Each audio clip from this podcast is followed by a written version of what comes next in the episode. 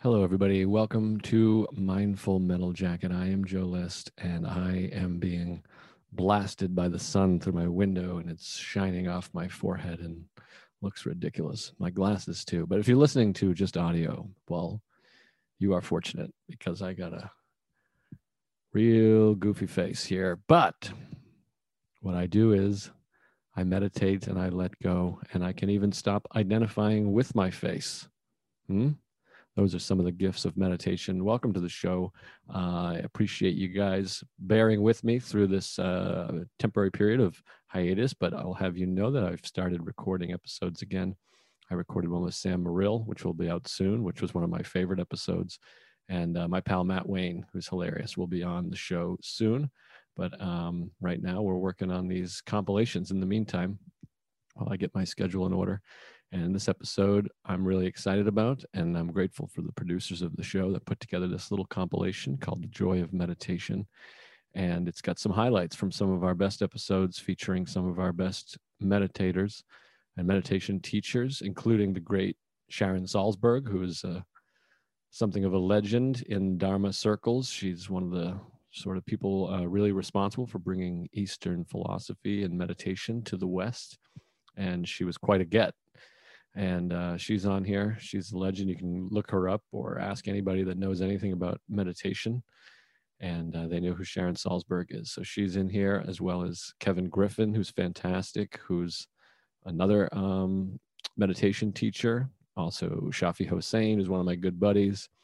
He talks a lot about it as well, and um, and then Cory Allen, who's a friend of mine, who's great, and also a meditation teacher, and um, he's got his own podcast called Astral Hustle, which is great. I recommend everybody check that out. So it's a little compilation of all of them, all talking about meditation, and um, I love meditation. It's the best tool in my toolbox, and it's changed my life. I do it every day, multiple times a day, throughout the day, and I think there's a lot to be learned in these um, these little clips, and a lot of great books out there. Um, I recommend anything by Thich Nhat Sharon Salzberg, Tara Brach, who I just met yesterday, who I hope to have on the show someday. We'll see.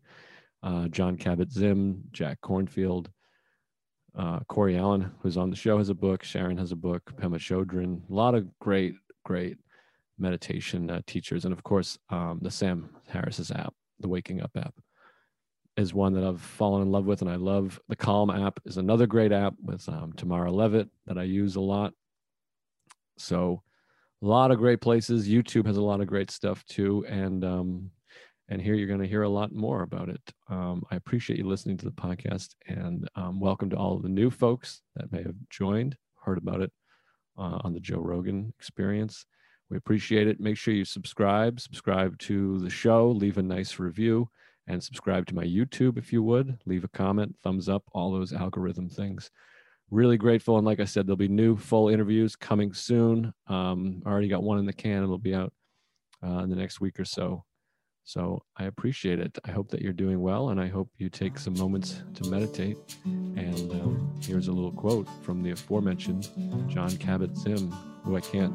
It's hard to read because I took my glasses off because they were reflecting in the sun. Anyways, Jon Kabat-Zinn said, It is indeed a radical act of love just to sit down and be quiet for a time by yourself. Maybe before you listen, pause and just enjoy some silence by yourself and then enjoy these conversations. Thanks again for listening. I love you.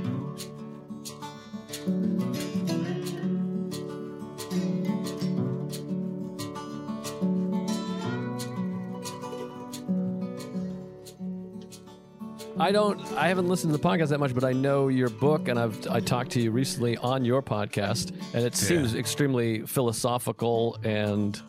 Um, there's a lot of. I mean, the book is about mindfulness. So, is the podcast Co- not comical now? I mean, well, here's the thing: it is it's it's the it is comical to a degree. Like I joke around pretty constantly, probably more than the guests would like, but uh, it is it's about you know the inner life but in a deep way. But like that shit if you don't if you're not laughing while you're talking and thinking about you know the inner path i think that you're missing a huge part of the point of it all right?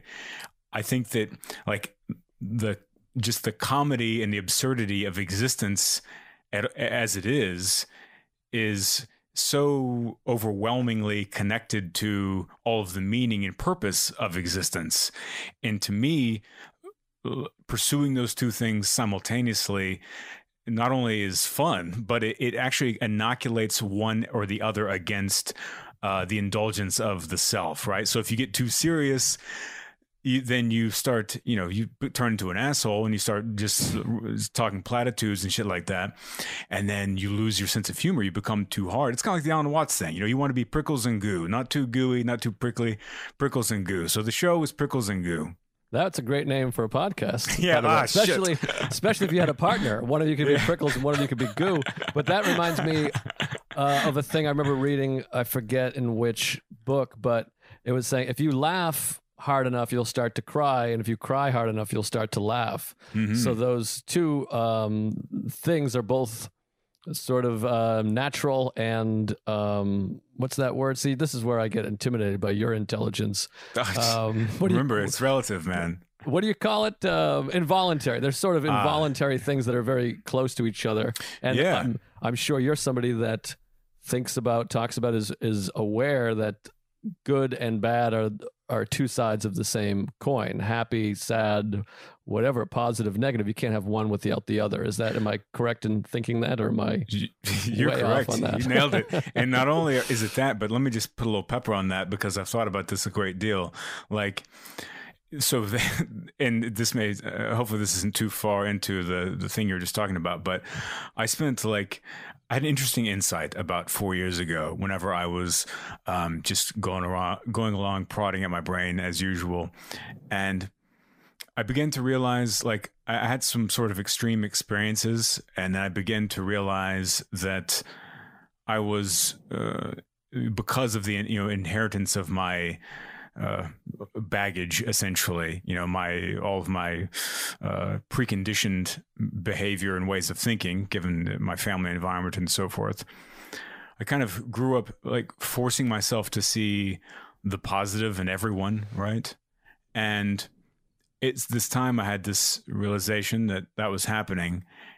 And if you read about, uh, you're probably, are you familiar with attachment theory, like John Bowlby's theory of attachment? Just being in therapy, you might um, I don't know specifically that guy's theory. I mean, I'm I'm aware of. Uh, I've read a bunch of Buddhist stuff and the idea of attaching to mm. thoughts and the attachment. Non, I, under, I understand some amount of non-attachment of not attaching to your thoughts and your feelings, and that you aren't you are not your thoughts. I mean, is that anything?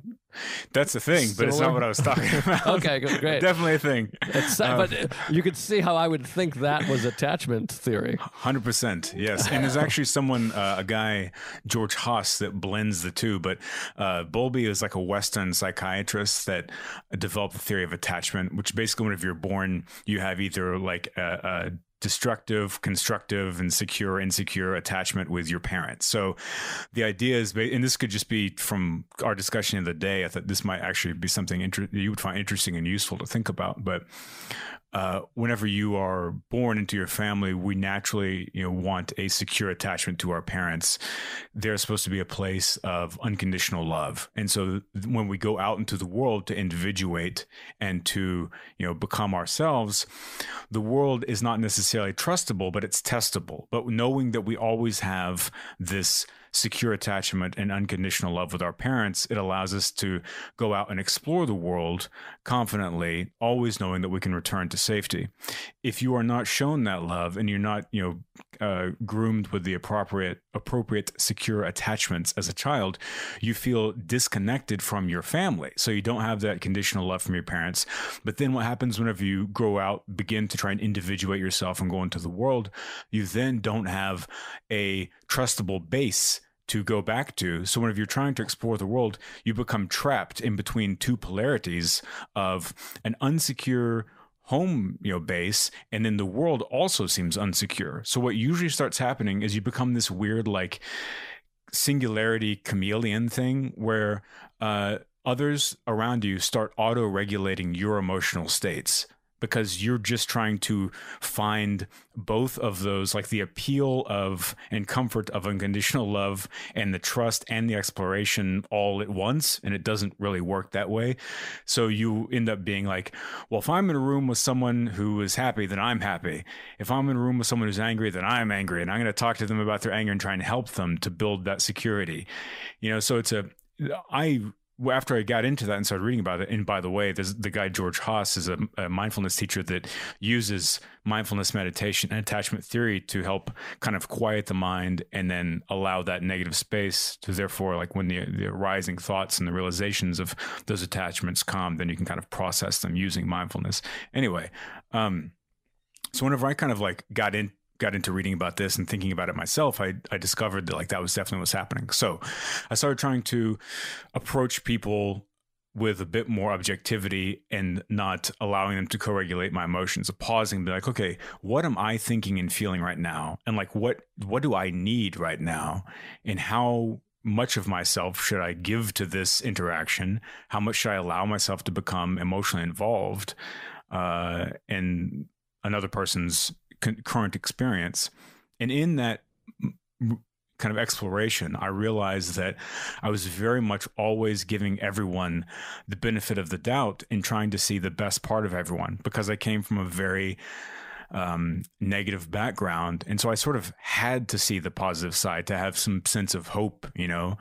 And so whenever I stopped doing that and I pulled back a little bit, I saw that. Um, I really started seeing the negative as well of people, right? So where if you're always like kind of looking for the positive and you take a step back, then well, wait, hold on, there's this other thing. And then that becomes really challenging because now once you've seen you start seeing the negative people of people, that becomes very loud because you're unused to seeing it with such relief, right?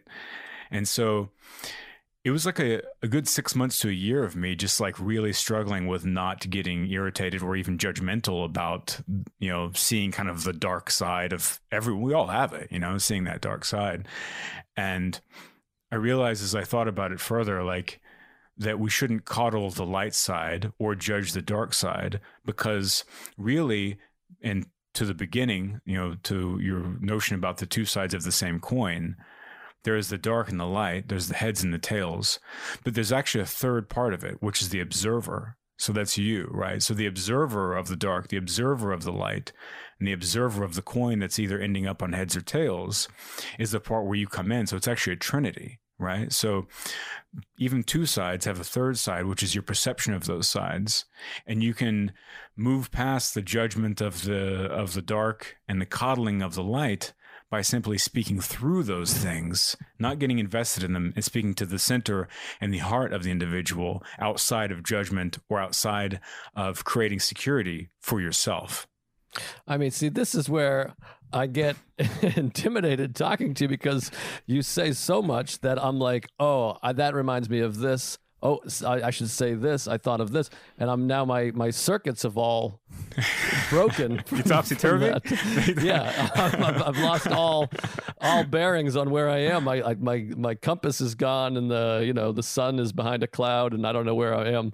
Um, but um, that's an interesting thing that remind made me think of something else i've heard before and read and all and now i've just read so much stoicism and Buddhism and mindfulness that I don't know what's where I read whatever, but sure, it that made me think of the the theory that reality is neutral and everything is just perceived through us and can be looked at one way or the other. Is that something that you think about or believe in? Is that true? Uh, that has been my major obsession for like 20 years.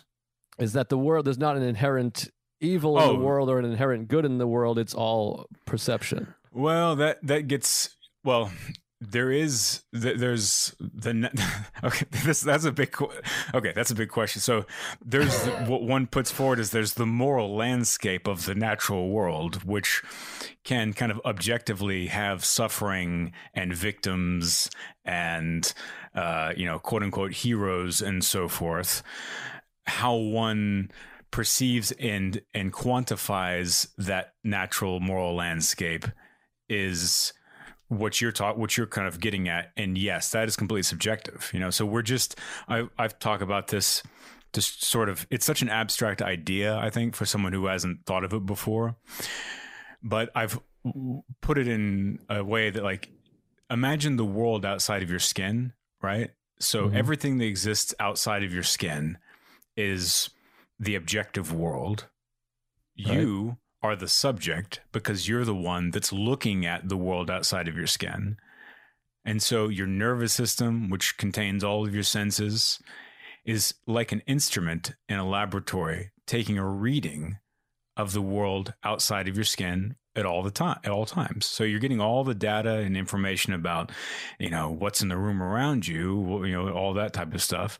But then based upon your as i said earlier your genetics your inherited family structure the culture your set of unique chance experiences all of those things form you know neural imprintations which begin to slowly shape your worldview of the world. So as you perceive the world through your senses it is filtered through your subjective my one of my mentors calls it reality tunnels so it basically you have your flavor and your angle or your you know framework of how you're perceiving everything and right really we're we're really quickly approaching the key of Buddhist enlightenment. But I'll I'll stop there and we'll go on. Well, so um, I've also heard or read recently that there's a clever, fun stay, saying if it's hysterical, it's historical. That um, everything you react to, the way you react to everything, is learned in the first six or seven years, the formative years, as they would say. So, right. like when I am in line at the bagel place and the guy in front of me is ordering nine bagel and it's taking longer than I wanted, and I'm like, what the f- fuck, this guy? There's a theory that that is all drawn back to something that happened to me when I was four or five or six. That's where I learned whether my parents reacted that they were impatient or they were anxious or they their perception of time and we're running out of time and we have to get things done. Right. Is there any? Do you do you feel any connection to that theory or thought? Oh yeah, I mean it's like everything. Basically, um, there's if if this couldn't get more nerdy, here here we go. So there's this guy Alfred Korzybski, who's the he's the guy that wrote the book of general semantics and and uh, uh, uh, non-Aristotelian theory, like in the 1930s. I used to be a big fan of his when I was in my 20s. so uh, anyway, he has an interesting thing because he really got into you know this type of stuff in a in a deep way.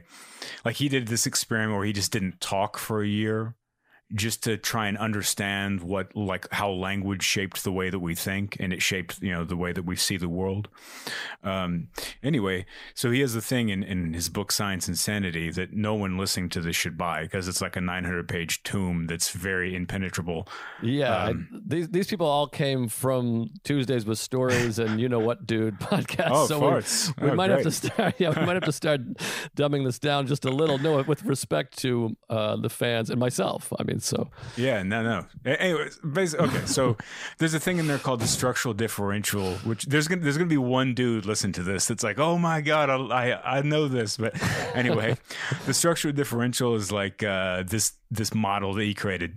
Short of it is is that every initial interaction you have with like a one to one singular experience is like creates the the biggest impact of how you'll see and relate to that thing moving forward. And then each future experience, the impacts become smaller and smaller. So, like, if you get stabbed, if your first eh, experience in like elementary school with a pencil is someone stabs you in the thigh with a pencil, like that's pencil one. And then from then on, even if you have plenty of great positive experiences with pencils, there's still going to be this like weird biological subconscious resistance and a discomfort around pencils because of that initial experience. But like our everything, all of the contents of our entire life and our minds operate by the same principles. Yes, yeah, see, that is fascinating to me. And one of the scary things about having a child is that no mm. matter how hard you try and how good of a job you do, they're still going to be fucked up yeah. uh, in some ways. But that is also the nature of life, and that could even get into stoicism, which I have a hard time saying. That is that horrible things are going to happen and that's just reality and it's unavoidable. I mean, yeah. that's another thing I've been reading a bunch about and, and sort of studying lately uh, is the idea that there's, I mean, which is kind of obvious, but it's obvious on the surface as a statement that you can't avoid negative things, bad things, but somehow, even though it sounds obvious, people um, maybe consciously or subconsciously think that you are able to, which is where so much I feel like anxiety and stress comes from is people trying to control and never have an unpleasant experience of yeah. you know flossing so they don't have to deal with the dentist and eating healthy so they don't have a heart problem and wearing a seatbelt so they don't get in a car accident which are all positive things. But ultimately you cannot avoid some sort of crisis tragedy negative thing in life. Yeah. So which is where acceptance comes in which to me I talk about a lot on this show everything I study from sobriety, uh, you know, recovery and mindfulness and Buddhism and Stoicism and therapy, the one common thread throughout all of those is acceptance. Yeah.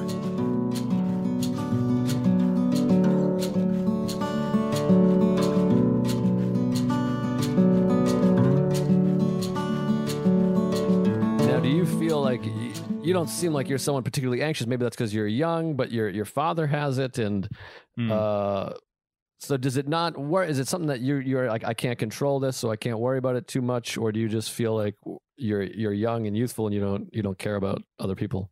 Right, like I the idea of anxiety and depression is such a you know, coming from Bangladesh, it's very different, I guess, right? So it's like a journey completely on its own for me of like how I kind of um, understood depression, how I kind of uh, got introduced to anxiety, how I kind of found myself, right? It's like it's a lot of different things that can add to your anxiety and depression. I feel like it's not by its own. Um, so when I was when I was like ten, I think I mentioned this that my mom my mother, my sweet, sweet mom, she introduced me to this quantum foundation in Bangladesh, which is the biggest foundation for meditation.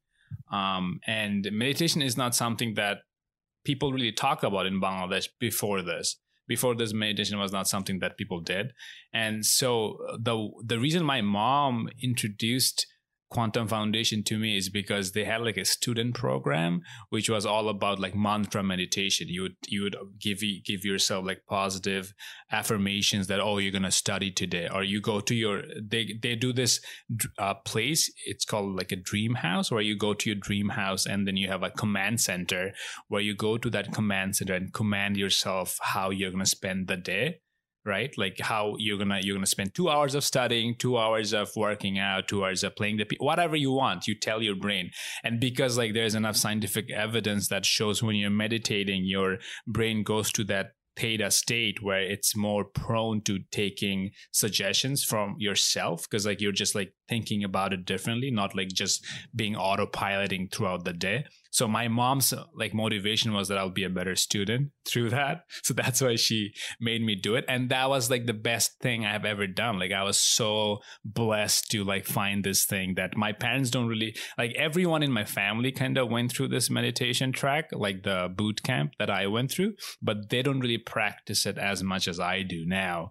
Um, so I've been very lucky with the expose, ex- like being exposed to meditation at an early age.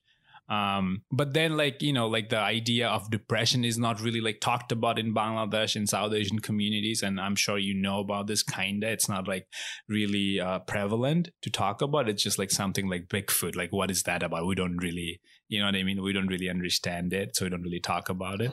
And why um, is that? Is it like like the way in ireland they don't talk about things or is it taboo it, or is it just I guess I guess when you have people dying from poverty, p- people don't get to talk about depression yet. You know what I mean? They're like bigger problems, I guess. And that's why it's like it's like cornered, which is not good because that could lead to like so many other problems that people don't really understand. It's like it's a manifestation of other things that people don't realize, I guess, and that's why it's not given. Like like we one common thing about every part of the world is that we care more about dental hygiene than about mental hygiene, right? Like we floss, like brush every day, floss every day, mm-hmm. but like no one talks about going to a therapist as often, you know um, Right. which is which is insane because like because like you rather have yellow teeth than have to have have to cry at Starbucks again or something like that. Like Right, that would be right, crazy. right. Like why you do? Um, like people have cavities, but I'm sure what hurts more is the void in their soul. You know what I mean? Like why would you not go to a therapist? It's way more important. Um, yeah, com- completely. And to me, that's like the dream. Like to be 10 years old and be introduced to meditation. Like I, I think we should be introducing young, young children in like preschool and kindergarten to meditation. I think like all of the world's problems, not all, but so many of the world's problems would be solved if we started teaching meta- meditation and mindfulness. Oh, to 100 percent. I completely agree with you. Um, because like that was like so that was something that was always in the back in my head that oh meditation is the something that you can use to really harness your brain right? But i never really truly appreciated it till i went to college right? When i moved to the states and I, you know i met people that were really depressed. So like i feel like there are three types of sadness right? There's the there's the clinical sadness which is like you really need drugs to treat them right? And then Mhm. there's sad sad which is like toxic people just being sad. And there's good sad.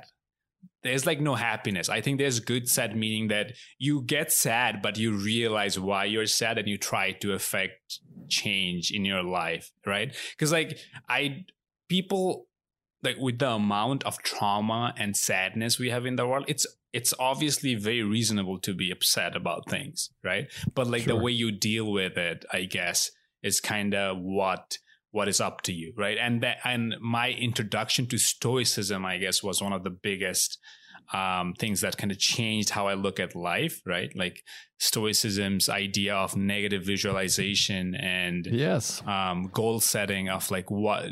Oh hell yeah, I love Look that book. I got a guide to the good life, the ancient art of stoic joy, right next to me. Uh, yeah, that's uh, that's a book I sent to all of my. I have a PDF version of that book, which I will send to every single of my friend who wants to learn about Stoicism. Like William Irvine, that guy just changed my life. It was just like one of the best books I've ever read, and Yes. I, so good. You want to talk about how you came across it and how yeah, you well, feel about so the book? I feel like I interrupted you because I got so excited that you No, mentioned it's great. stoicism, and I just happened to be holding this book uh, Yeah. a moment before. That's, this is what I was reading right before we started recording, and um, I forgot what I was going to say. Yeah, I sent a copy to uh, Robert Kelly, who's got some mental problems certainly, and um, I, I- I sent a copy to him. He's also a past guest, and he was terrific on the podcast. But um, yeah, no, Stoicism. Now, when did you? I'll talk about when I discovered it, but when did you discover it? I want to hear. I discovered in college, and there was a reason behind that. I guess um, I was becoming more because I grew up kind of religious, right? And then I kind of was moving away from it, and there's this void, right? Like, like God is this huge deal, right? Pe- For people who are religious, this huge deal. And once you're like moving away, you feel very scared because like the other book that kind of changed my life was the denial of death which kind of plays hand in hand on how i look at the world um, because that that idea is pretty much how like in the book he, the author ernest becker kind of posits the idea of how humanity is just a reaction to the idea that we are all uh, mortals and we don't like to die. We don't want things to end. So we created these three things to solve the solve that problem. Um, one of that being is like, oh, we're not actually dying; we're going to heaven. You know, that solves that problem right away. Um, so that, like, having that in my head, I was like, okay, okay, so like that makes sense. Like, how how can I cope with stuff like that? How can I be okay with death? And that was kind of my journey to finding more philosophy, like reading more about Stoicism and the Myth of Sisyphus by Albert Camus, and all of that kind of helped me understand myself and my just make me more grounded. Um, Right. Because like if you if you look at if if if when I started looking at my friends who are like you know engineers, very smart people, and doing great things in like you know their companies and whatever, but they're never like happy. They're always chasing the next thing. And it's like they feel like and and comedians as well. I have like so many friends and i'm sure you have seen that as well where they're always like looking for the next netflix special or the next big thing right? Like for example if you if you're an open micer you want to be on a show. If you're on a show you want to be on a festival. You have a festival you want to have a late night. If you're on a late night you want a netflix. You netflix you want a TV show, they, the, the baseline of your happiness is always going to shift because you're never in the present. So like when I when I when I see my friends going through that, I I I made it my goal just to be okay with where I am, but at the same time doing things I love every day to counteract the anxiety. It's like I have a checklist of things that oh, if I'm anxiety, I know what things to do that will make me happy. If that makes sense.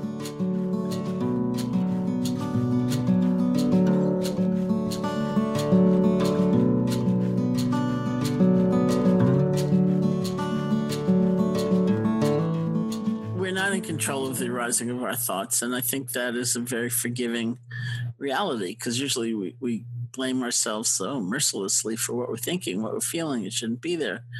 It should be over it. I've been in therapy, you know, I've meditated all these years when I, and realizing that we can't control what arises in our minds, but we actually can relate very differently to what arises in our minds. And so we can be kinder to ourselves. We could remember it's not just me you know, this is kind of part of human conditioning, or many people have this tendency, you know, give yourself a break. Right. Like if you blame yourself for an hour and a half, that is not going to leave you with a lot of energy to start over, you know, and right. It's going to leave you exhausted. And so it's just not that skillful a reaction. And so we kind of say, well, you know, I've been down that road before. Let me be kinder to myself. Things like that. We have lots of options in right. terms of how we relate. Yeah, my therapist always gives me the advice, and I'm sure you've heard it and read it before, and I read it places, is that advice to be as kind to yourself as you would be to somebody else. Because I would never, you know, if my wife tried meditating, I wouldn't go, yeah, but I bet you were thinking a bunch of thoughts, you dummy. You, know, I'm like, what's the point? You're still going to have anxiety. Like it would be viciously mean, which we tend to be to ourselves, which I, I don't know what the science behind that is, but um, it's horrible. I feel that way all the time in my mm-hmm.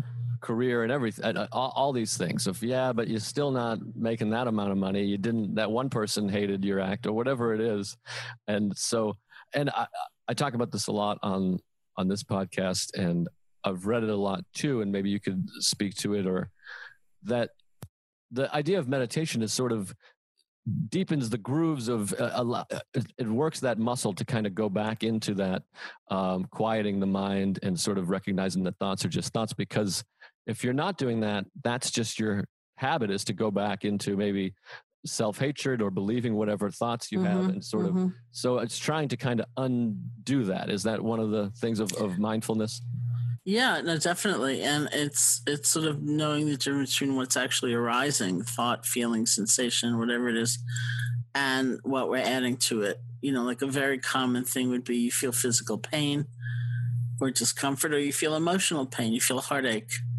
you feel disappointment. And right away you start thinking, what's it going to feel like tonight? What's it going to feel like tomorrow? What's it going to feel like next week?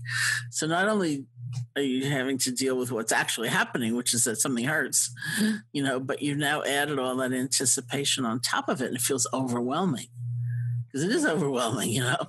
Right. And so that's a habit. It's just a habit to add the future, you know, right. when something doesn't feel good. Or, uh, you know, what we were kind of talking about before, I shouldn't feel this. You know, I've been in therapy all this time. Why am I still angry? Why is this still coming up? Or, or I've been meditating for 50 years, for God's sake, why is this still coming up? And, you know, it's just like if you think about the energy that we expend in judging ourselves, which only leaves us exhausted, you know, and demoralized. It doesn't leave us with like, I'm going to learn not to do that again, you know. Like, right.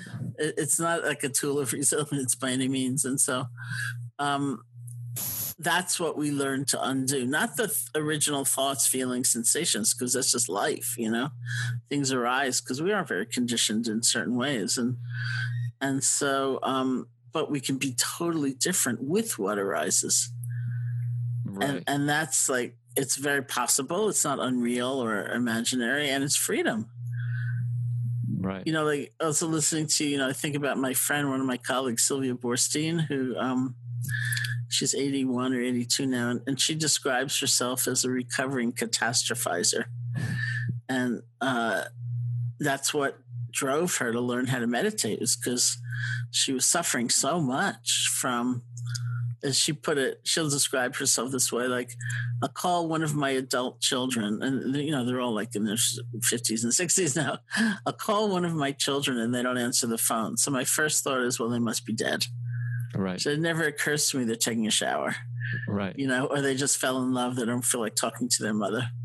Right. And you know, and that's what got her to meditate was I have to deal with my mind somehow because, of course, and it's not only our own anxiety; it affects relationships when you're like on your kids that way. You know, for example, and uh, she might have those thoughts not with the same prevalence, maybe not with the same intensity, but they come, and now she laughs at it because she also knows, as she describes herself, in a real situation where something's gone wrong, she's like a rock. She's steady, she's present, she's helpful. You know, she's not intrusive. It's just when she's left alone with her mind, you know, right. spinning out that she goes there. Yeah, it's interesting. I mean, that makes me feel good to hear because I have a very similar thing, a similar experience. And I've talked about this on the show before is that I, in my mind, I'm this really weak, terrified person and I'm not going to be able to handle anything. If anything goes wrong, it's all going to come apart. Um, but in reality, I think there's actually some psychological studies that really anxious, um, neurotic people are actually the best in uh, crisis situations. Um, but I had, I always use as an example, I'll go to, um, if I have blood taken or any kind of needle or get anesthetized at the dentist or uh, whatever it is i'll go I, I really don't like needles. I get i get really freaked out. And they'll say well what do you mean? Like what happens? And i'm like i just get really nervous. And then they're like well do you pass out do you run out of the chair and i was like oh no nothing like that and they're like oh that to them that's bad people some people they take blood and they they pass out or they they run away or they they punch the doctor in the face. I'm like, oh no, I'm just uncomfortable. That would be bad. yeah, exactly. So uh, I had a tooth extraction and the dentist there was stitches in there and he was taking the stitches out and I was like I'm sweating I can't I can't I don't know if I can do this and then when he was doing it I was completely still and he's like you just handled that better than 95% of patients. Uh, it's just my anxiety and he's not even noticing it really. So I feel similarly and I, I've always been a hypochondriac too. So same thing. If I have knee pain I'm going to need knee surgery. If I have a headache I got you know a brain tumor whatever it is. Um, but yeah now through meditation and therapy as well it allows myself to be to kind of go it's probably not that and it, it's much more short-lived it's still there i still have those thoughts but it's much more short-lived mm-hmm. um, which feels like progress it's huge progress and it's the, it's real progress you know because i think we would all like the great breakthrough experience after which none of the stuff ever came up again but uh, I think that's not what happens. I think that still arises. We relate very differently to it. Doesn't last as long. We don't take it in as deeply. You know, this sort of like I call it the Swiss cheese theory of transformation. It's like we poke holes in it even as it's there. Right. You know, so it's not like solid and inflexible. It's like, oh yeah, maybe, maybe not. You know. Right. I've heard uh, the analogy about um, you know zebras looking for zebras or something in the medical field where if you're in new york city uh, i live in new york and i think you did as well or do. And if you hear like a clip clop in the street most likely it's a horse. There's horses in new york but like hypochondria anxiety is like that's probably a zebra. I bet that's a zebra. And you're like well there could be a zebra walking up seventh avenue but most likely it's a horse. And so i feel that way with i always use that analogy of when I'm feeling sick or whatever it is, and I think, oh my, I must be dying, I'm sort of going, that's probably a horse, if that makes sense. And it does, yeah, it does great. help me. Yeah. yeah. Um, but that's how I've always been is this alarmist. And I talked about a, a year ago, or maybe it was two years ago now, I got, I had a sore throat and I my, I went to an ENT and he diagnosed me with um, silent reflux or LPR, whatever you call it. And I was like, oh my God, I'm going to have no voice. I'm going to have esophageal cancer. And, and now I've realized a year later, after a year of that, I realized, oh, I just, my throat's sore for a few hours after I eat pizza. it's, it's fine. But anyway, so I owe all of this to the combination of uh, meditation and therapy is what I'm getting at here. But um, I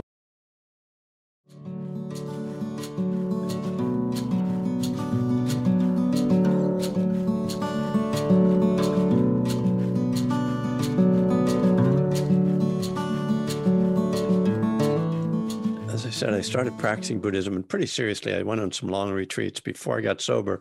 And when I got sober, I kept meditating and I kind of get back into it after sort of fading, drifting from it somewhat.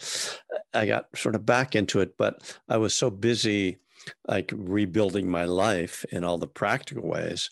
You know, I, uh, again, I kind of had thought like meditation will fix my life, but and I neglected all the things that I, that practical things. So you know, I got sober and I went back to school and and uh, things started to really change uh, in terms of uh, uh the externals for sure, as well as the internals. And then at like six, seven years sober, I started to get really seriously back into meditation. And and now I had more of a you know healthy psychological framework to build on, or uh, um, and and so my meditation practice really deepened. And um, you know i live in berkeley. Uh, there were two teachers here who had regular classes and i became close with both of them and sat with them a lot and was going on 10 day retreats every year sometimes two week retreats. And so at about 12 years sober, this one year a lot happened. Like I got engaged and I got invited into a teacher training program. Because uh, there was sort of a, uh, at that point, most of the Buddhist teachers were, were like teaching retreats, like longer retreats, but there was an increasing sort of need for people to teach more just sort of drop in classes and like a day long and things and and some of the senior teachers realized oh there's a lot of people around like me. I mean i've been practicing for 15 17 years.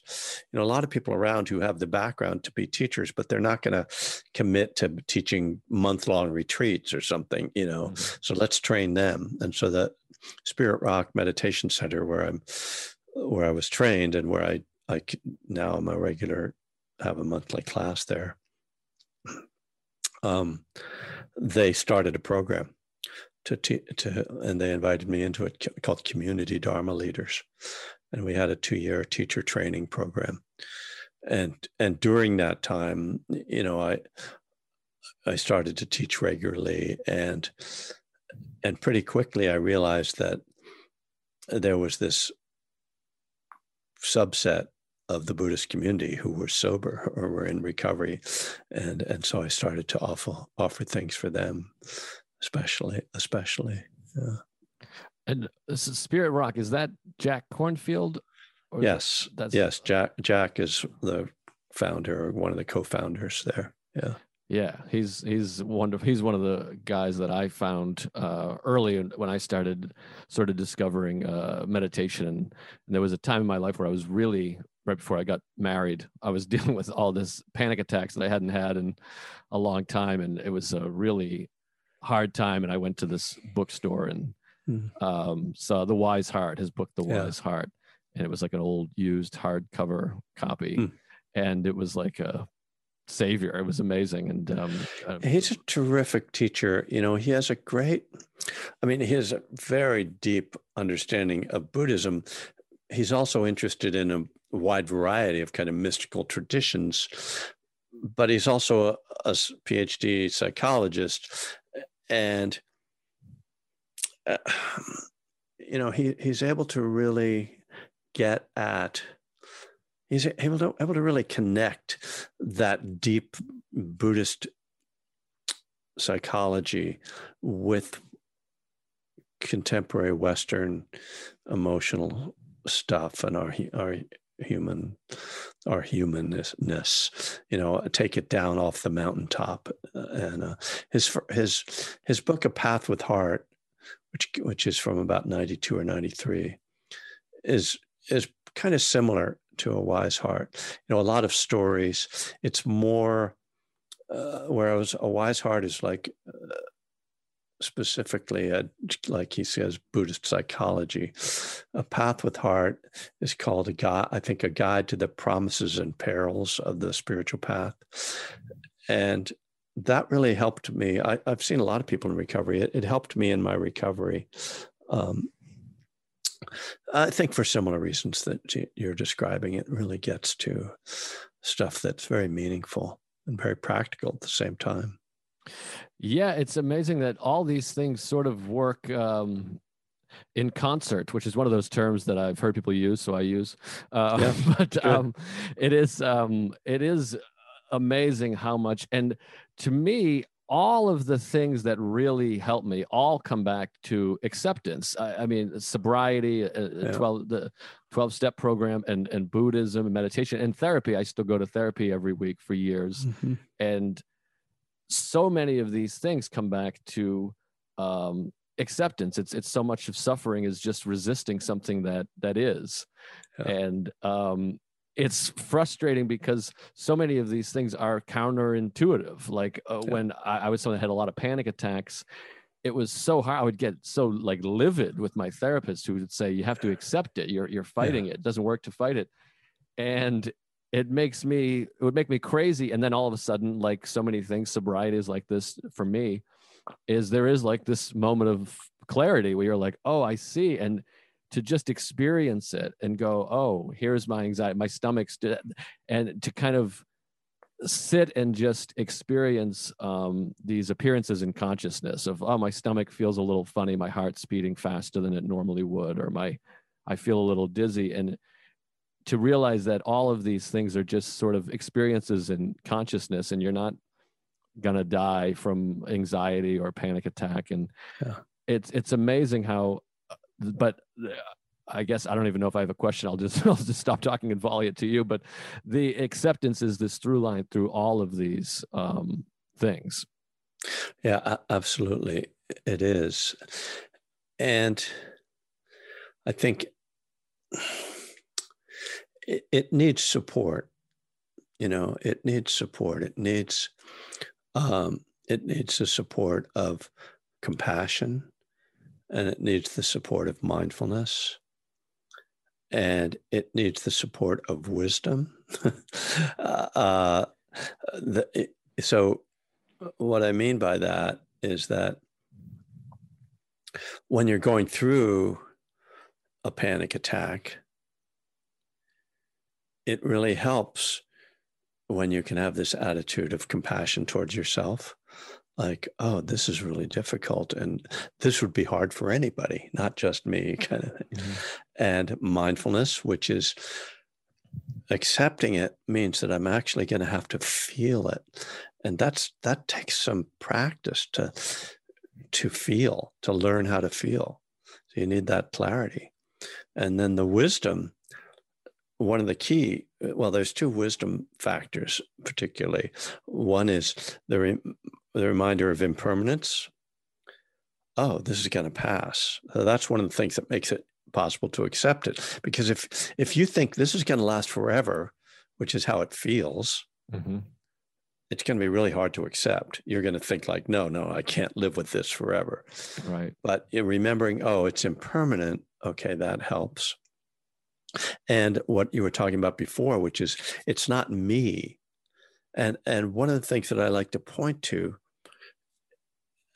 and this is a mindfulness kind of perspective as well, is experiencing anxiety and depression as energetic states rather than as psychological states. They, because they are, you know, right. I mean, they're both, but the, when you, when you bring mindfulness to the energetic level, it takes you out of the mental, you know, argument or struggle and takes you just onto this visceral experience of, oh, wow, that's that's intense.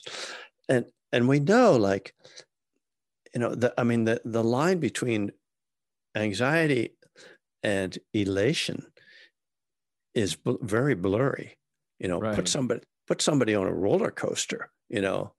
Wow you know they're uh, sort of in a panic state but they're they're enjoying it you know? So uh, and uh, I, don't- I don't know i mean uh, depression too can be felt as an energy as like oh this is just this heavy energy in my body. And and of course one of the antidotes to both of them is to to respond physically. And it happens that the antidote to both of them is activity right?